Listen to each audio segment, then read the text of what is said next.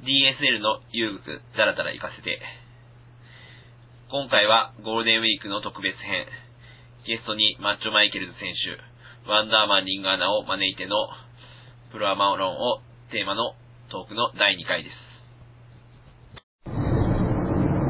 では今、あの、その、まあ、プロとアマの、まあ、その境界線みたいな話が出たんですけど、はい。まあ、次はその、それぞれのその、良いところ、悪いところっていうのを、まあ、率直な、あの、意見を述べていただきたいんですけれど、じゃあ、どうしましょう。まず、マッチョ選手、まあ、はい。ね、実際いろんな団体またにかけて、あの、試合してますけど、やっぱそういう、なんていうんですか、プロで良かったとか、逆にアマで良かったとか、まあ、当然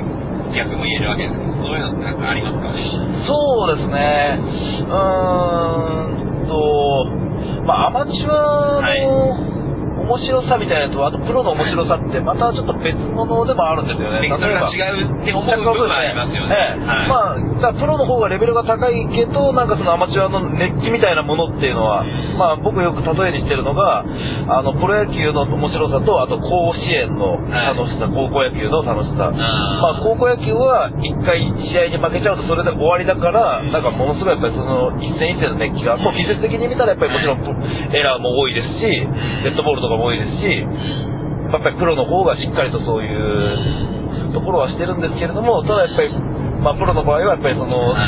何人も中継ぎの投手がいて、なんか交代交代でもなんかそういうのは、どうしてもやっぱりその勝ちへの執念みたいなものはやっぱりアマチュアの方がなんか一戦の対する執念みたいなのが勝ってるなっていうところで。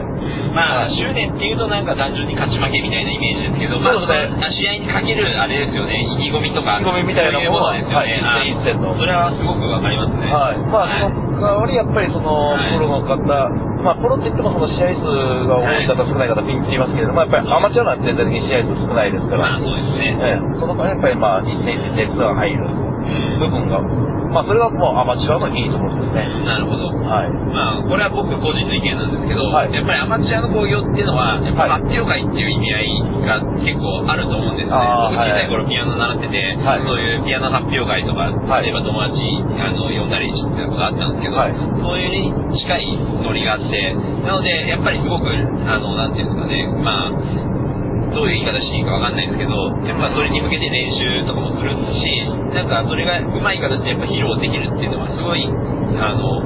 やっぱり達成感もあるし、はいまあ周りが喜んでもらえる。ではもっとそこで喜びもあると思うんですよね。ちょっとまあこれ言い方悪いかもしれないですけど、まあメジャー団体さんとか、その巡業してる団体さんですと、あのやっぱり地方巡業で、はい。あのまずは前振りみたいな感じの試合が何試合か組まれて、それであのまあ最終戦のちょっと大きな会場で、はい。やっぱりそのどうしても前振りの会場みたいなところでやっぱり6人タッグですから、その出番が少なかったりとかで、また聞いたそのプロ野球と、その一戦にかけるようなそのアマチュアのその甲子園とのちょっと試合の違いみたいな感じで、ええまあそれはちょっとプロの団体の言葉を言っちゃうかもしれないんですけど、やっぱりそういうことは感じますね。その発表会と、そのなんか興行と、そのあくまでも毎日の仕事としてのプロレスの、はい。なるほど。まあ、あの、ワンダーマンさんは、まあ、プロの団体で、まあ、リングアナをされて、はいまあ、アマチュアの団体には、まあ、あの、関わっていらっしゃるというとはいころなんですけど、その辺ってやっぱり、その、それぞれにいいとこっていうのは何か思い浮かびますかね。まあ、やっぱりお金を、はい。ギャラが発生しているお客さんから、はい。あのチケット代を頂戴しているっていう部分においては、もうやっぱり、あの全てもう、それは正直全てにおいて、プロの方がレベルが上ですね。だから、プロの良くないところはい。っていうのはちょっと指摘するのは、アマチュアに比べてプロの良くないところっていうのを指摘するのは、ちょっとまあ、あの、難しい話になっちゃうんですけど、まあそうですね。はい。はい。まあ、意識の違い、レベルの違いっていうのはもうプロの方がやっぱり、それは、どう、まあ、アマチュアで上手い人はいますし、プロでええっていう人はいますけど、ただまあ、そうして、あの、当然ですけど、プロの方がやっぱり、あの、面白いものを提供しようっていう意識は、あの、アマチュアが低いとは言わないですけど、はい。ただやっぱり、その、プロの方がやっぱりどう、どうしても上になりますよね。そうです進め方っていうのは。まあ、プロでも無料講義はありますし、アマチュアでもまあ、募金とか、ね、何らかの、ね、集金してるところもあるんで、まあ、その辺、まあ、ボーダレスな部分はあると思いますけど、まあ、相対的にやっぱレベルっていうのはやっぱりその差があるっていうのは、まあ、当然だし、差がなければやっぱり、プロとしての存在意義っていうのが問われてしまうっていうのはすごくまあ、全くそう。ありますよね。はい。まあ、ただまあ、アマチュア、はい。それではやっぱりそのアマチュアを楽しんでむお客さんの層っていうのはいらっしゃると、いらっしゃるわけですよ。そうですねうん。じゃあな、なんでかっていうと、やっぱりそのプロにないものを求めてる。それは、はいやっぱりその、一つは、プロ、やっぱりその、プロフェッショナルレスリングを見せてるっていう部分におい。て、やっぱり崩崩せない何か、フォルムを崩せない、プロレスっていう、いわゆる形、型、フォルムを崩せないっていう部分において、アマチュアはやっぱり例えば実況がありますとか、はい。その実況の中でやっぱりその、なんて言うんでしょうね、あの、多少プロレスのそのベタな部分、はい。あのちょっと哲学的な用語になっちゃうんですけど、そういうプロレスのフォルムを崩して楽しむみたいな実況の仕方であったり、あのまあ、例えば学生プロレスでよくあったりするのは、私失敗した、ごめん、もう一回みたいなので、こう笑わせる。うん。はい。私失敗したからもう一回って言うと、あお客様、あやれやれっていう、そのまあ、そういうプロのプロレスの構造を一回崩してあの笑わせるっていうことがアマチュアでは可能になる。うんそれはあのアマチュアの特権ですよね、はい。プロにはでできないこと、それはプロだからやっちゃいけないんであって、アマチュアではやっていい、だからそれで、それでもお客さんはあのわーって喜ぶ、まあ、顔をしかめるお客さんもいるかもしれないですけど、はい。まあ、それは一つアマチュアの、まああのまあ、強みっていうか、プロのプロの資格ですよね、弱点ですよね。はい。まあ、そうかもしれない。プロレスって割と自由なものって意識はあるけど、やっぱ、いわゆるプロって言われてる方が、やっぱ、あの、なんていうんですかね、フォーム、型がしっかり決まってるだけ、その自由度っていうのは、あの、少ないかもしれないですね。まあもちろんマッスルみたいなのが出てくる可能性はありますけど。まあ、さんであったり、はいマッスルさんであったりは、そのプロレスのフォルムをあの、運動体として出てきて、あの、お客さんもまあ、それをもう認めて、はいあの、実績につながってるんで、まあ、今言ったこともちょっと議論としては古いのかもしれないですけど、はいまあ、プロアマの違いっていう部分では、一つそういうところが出てくるのかなとは僕は思いますね。なるほどはい。さすがにやっぱり、いろんなプロレスご覧になってるだけあって、合宿がありますね。そうですねうん。だお客さんがはい楽しむところがやっぱりその懐が広くなってきた、あの強くて、はいエクセレントなものをあの見たくて、プロレスを見て、もともとはそうであった、あの人凡人にできない、普通の人にできないものを見に来る、はい。あのアスリープロのアスリートが、はい。あの戦うところを見て見に行くものがプロのプロレスだったんですけど、はい。やっぱりそういうこう何かずれてる部分、おかしな部分。はい。うん。まあ、もしくは未熟だけどあの一生懸命頑張ってる部分もプロレスの楽しみ方の一つではないかっていうその、まあ、お客さんのその懐が広くなってきた部分でじゃあアマチュアはい。も面白いじゃんっていう、まあ、視野ですよね。はい。があのじゃあアマチュアも目で見ようかと、本来至らない至らないしお金を取るに至ってないからアマチュアであるはずなんですけど、はい。そういうところもあのお客さんが楽しめるようになってきた。っていう部分ですよね。だからそれはそのじあのマッスルさんがあの認められたっていう部分もそうですし、アマチュアを面白く見て見てもいいかなっていう層が増えてきたっていうのもやっぱりこうなんかあの一つの流れとしてはあると思います。なるほど。はい。もうなんかワンダーマンさんがね、全部きれいにまとめてくれたんで、あの、付け加えることは何もないんですけど、マッチョさんどうですか？そうですね、あとはやっぱりアマチュアのさっきはい。僕の視点からは、アマチュアのいいところを言ったんですけれども、はい。まあ逆にやっぱりアマチュアのちょっとダメなところっていうのは、そのはい。どうしてもアマチュアプロレスってことは、まあ僕はあんまり好んでは使いたくないですね。あのどうしてもそのアマチュアという枠の中で収めようとしちゃう人が、あのどうしてもそれはやっぱり小さな枠に収まっちゃうような雰囲気があるんですよ。なるほど。はい、ただやっぱりそのアマチュアプロレスというものに誇りを持って今あの活動して一緒にやっている、あのまあ、ドラゴンシダラ選手ドラゴン龍河さんですとかあとはあの、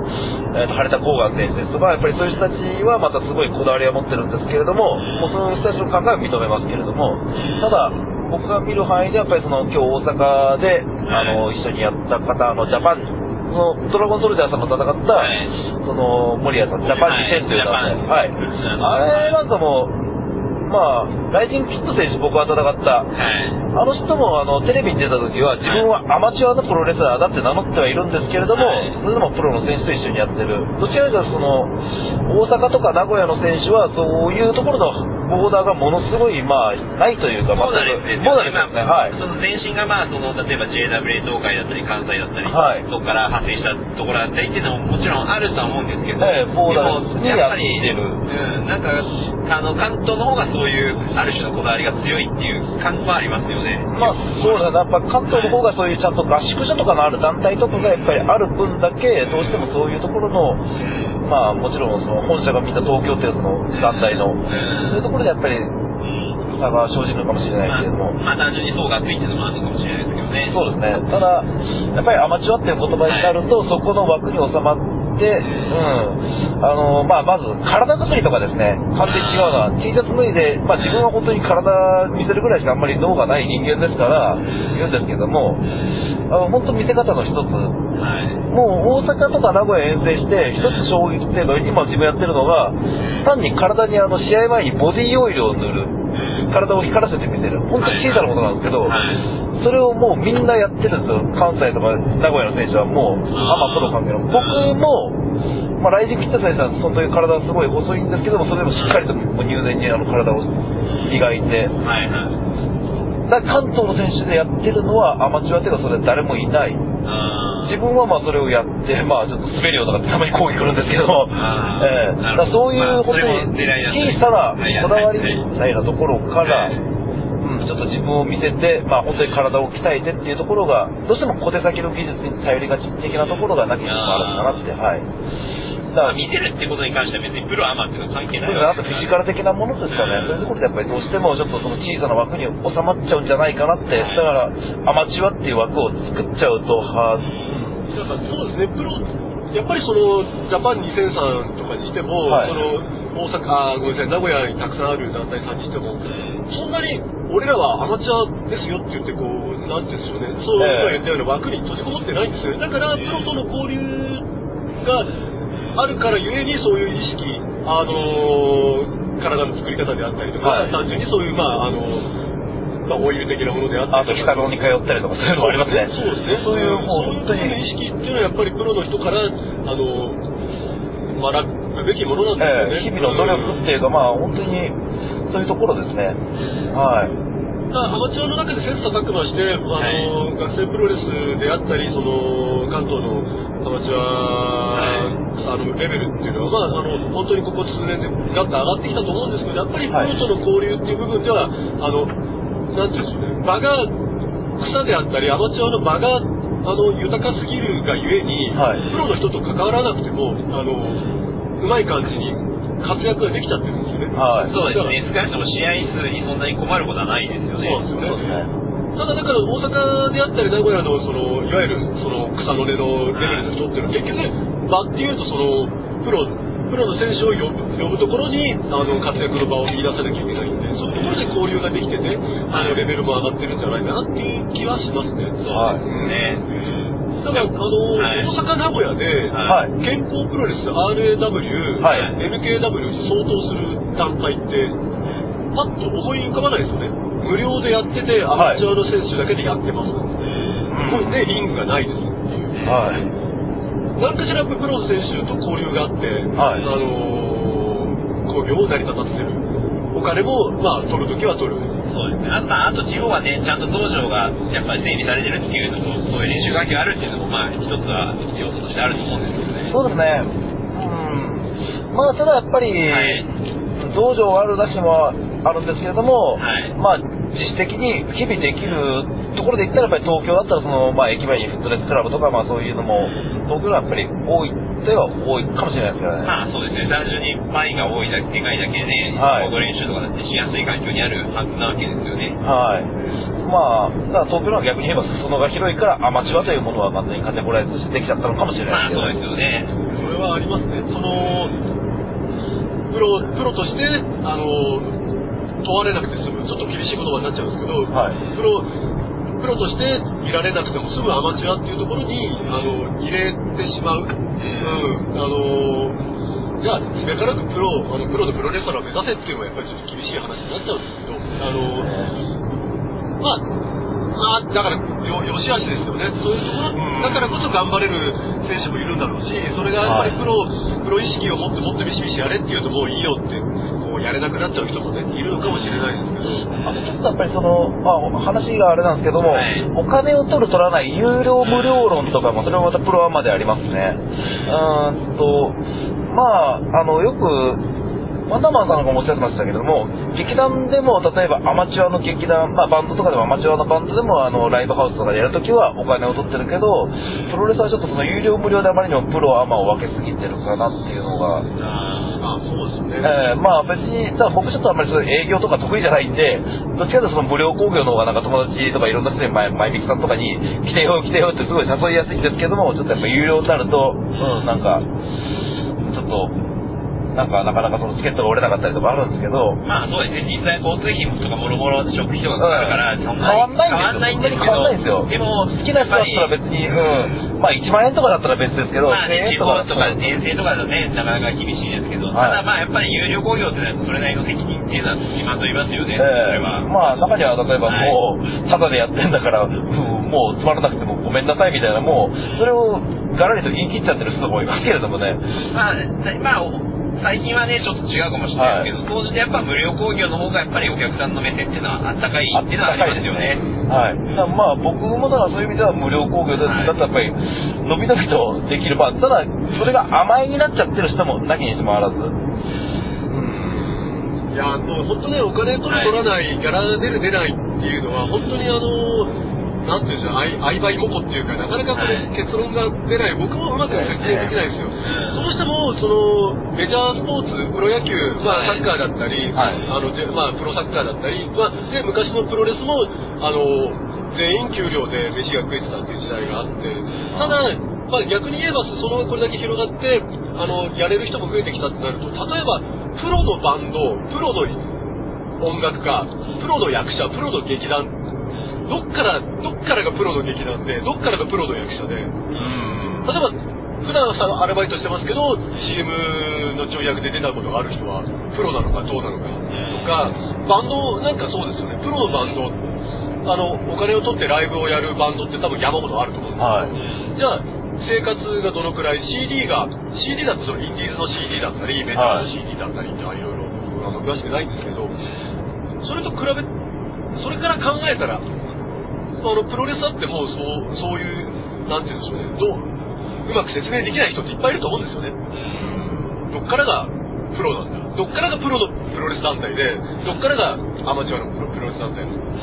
レスラーもしかりですね。プロのプロレスラーアマのプロレスラー。さあアマチュアの人だって、あのープロの団体にお呼ばれしてあのギャラをもらうにふさわしい人っていうのはいっぱいいると思うんですよね、うん、あなかなかねこのあの結論まあ、が出ない出ないですし、あまあ、出ない僕ちょっと、いろいろともう、本当に議論、そうですよね、あのここにいる3人も、まあ、考え方比較的近いとは思うんですけど、それでもやっぱり若干の差異っていうのはきっとあると思いますし、はい。まあ、別にそれは、ね、どれが正解っていうことはないと思うんですよね。えーなんかエンドレスにもう一晩中語り明かしてると、この話題だけで。はい。まあね、それもまあ、あの、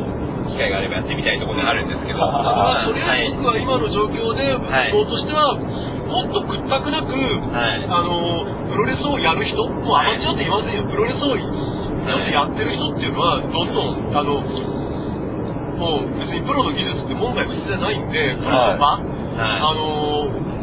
でもっとあの特に関東ですよね、あのはい。今だから大阪であったり、その名古屋の状況に近い状況になっていってほしいなっていうのは、僕の希望としてはあります。それはすごく思いますね、逆にだからやっぱ関東のあのそういう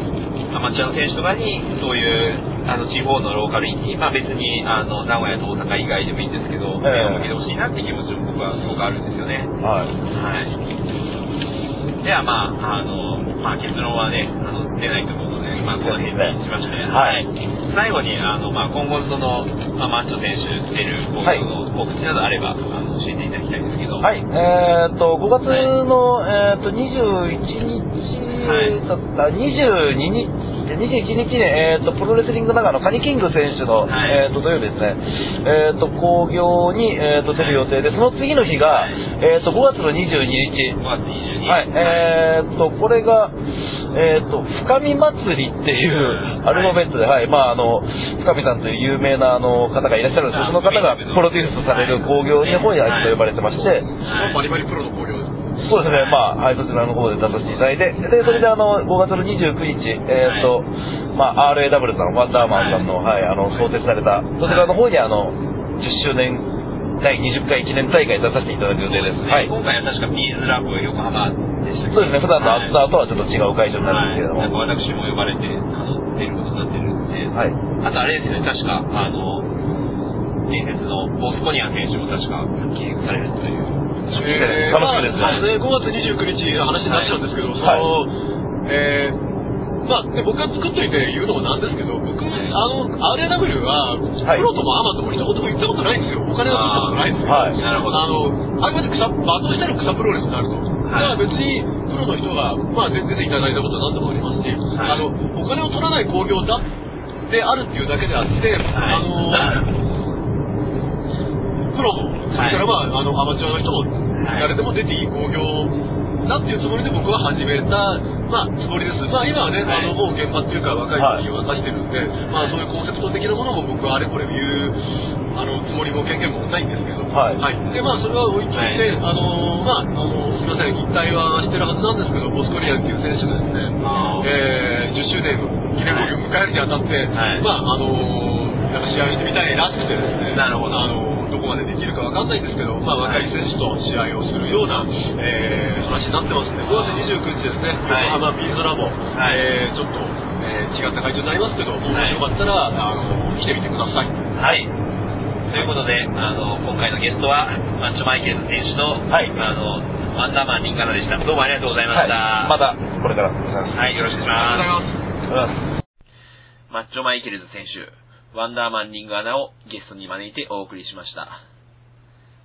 なお、今後ゲストについてはあらかじめ告知するので、ゲストへの質問や番組へのご感想などがあれば、dsl.yurudara.gmail.com あるいはツイッターで sharpdslpod でツイートしていただければと思います。